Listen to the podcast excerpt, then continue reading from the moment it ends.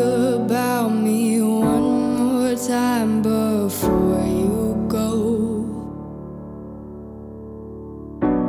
Someday you'll know. Benvenuti a Indizi di Futuro, il podcast attraverso il quale si scruta fra le varie notizie che appaiono sui giornali per trarre indicazioni su cosa accadrà. Oggi è lunedì 24 maggio 2021 ed è la giornata europea dei parchi. Una curiosità, nel 1909 in Svezia venne istituito il primo parco europeo, ma il primato mondiale spetta al mitico Yellowstone, che è stato il primo parco nazionale degli Stati Uniti e il primo parco nazionale al mondo. Fu istituito nel 1872 da Ulysses Grant, l'allora presidente degli Stati Uniti. Io sono Roberto, in questo episodio vi parlerò di Barack Obama e gli avvistamenti UFO, la sperimentazione tedesca sulla guida autonoma e il calo demografico mondiale. Oggi facciamo gli auguri a tutte le Marie, è il loro onomastico.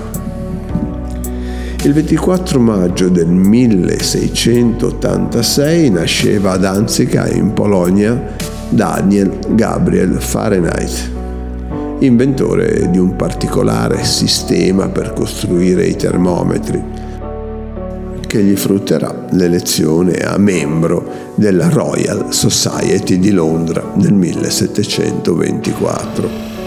Il suo nome è ben conosciuto perché è il nome della scala Fahrenheit ancora ufficialmente utilizzata negli Stati Uniti. Se lo dice Barack Obama non è che lo mettiamo in discussione e pare che abbia affermato che gli UFO esistono, ma non sappiamo che cosa sono. Non dimentichiamo che UFO significa Unidentified Flying Object, ovvero oggetto volante non identificato. L'ex presidente americano non parla quindi di extraterrestri, ma di oggetti che non si sa che cosa sono e i cui movimenti sono difficilmente spiegabili in base alle tecnologie che abbiamo oggi a disposizione. E a proposito di tecnologie, in Germania hanno autorizzato in diverse zone del paese l'apertura delle strade alla sperimentazione delle auto a guida autonoma, diventando così la nazione un pioniere mondiale.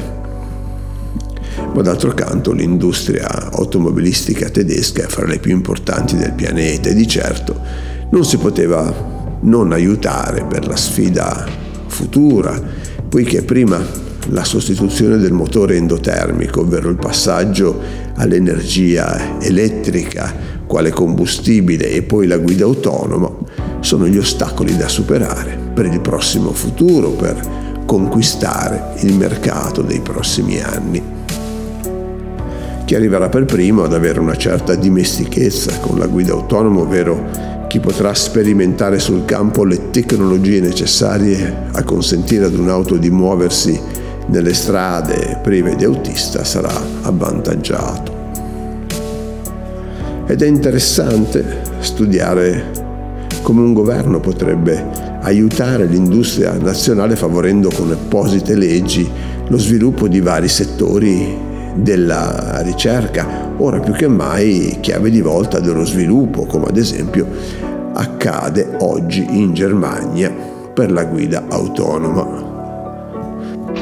Per la prima volta gli studiosi della demografia segnalano un allarme per la stagnazione del numero della popolazione mondiale, dopo anni in cui si temeva un sovraffollamento e l'impossibilità di avere spazio e cibo per ogni persona. Pare che dalla prossima metà del secolo le riduzioni invece saranno importanti.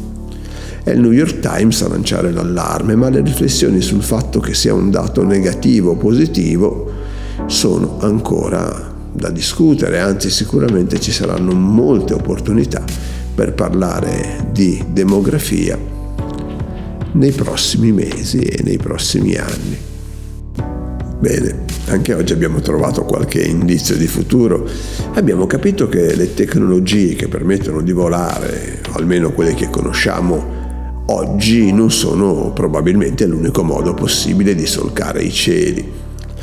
E abbiamo capito che il futuro dell'industria è spesso legato alle decisioni politiche più di quanto ci si possa immaginare, e che quindi una sorta di ministero che analizza gli indizi di futuro sarebbe, credo, di grande aiuto all'industria. E infine la possibile diminuzione della popolazione, con molte sfaccettature interessanti e molti necessari cambi del modello di sviluppo, sarà un tema che affronteremo spesso nei prossimi mesi e nei prossimi anni. A domani!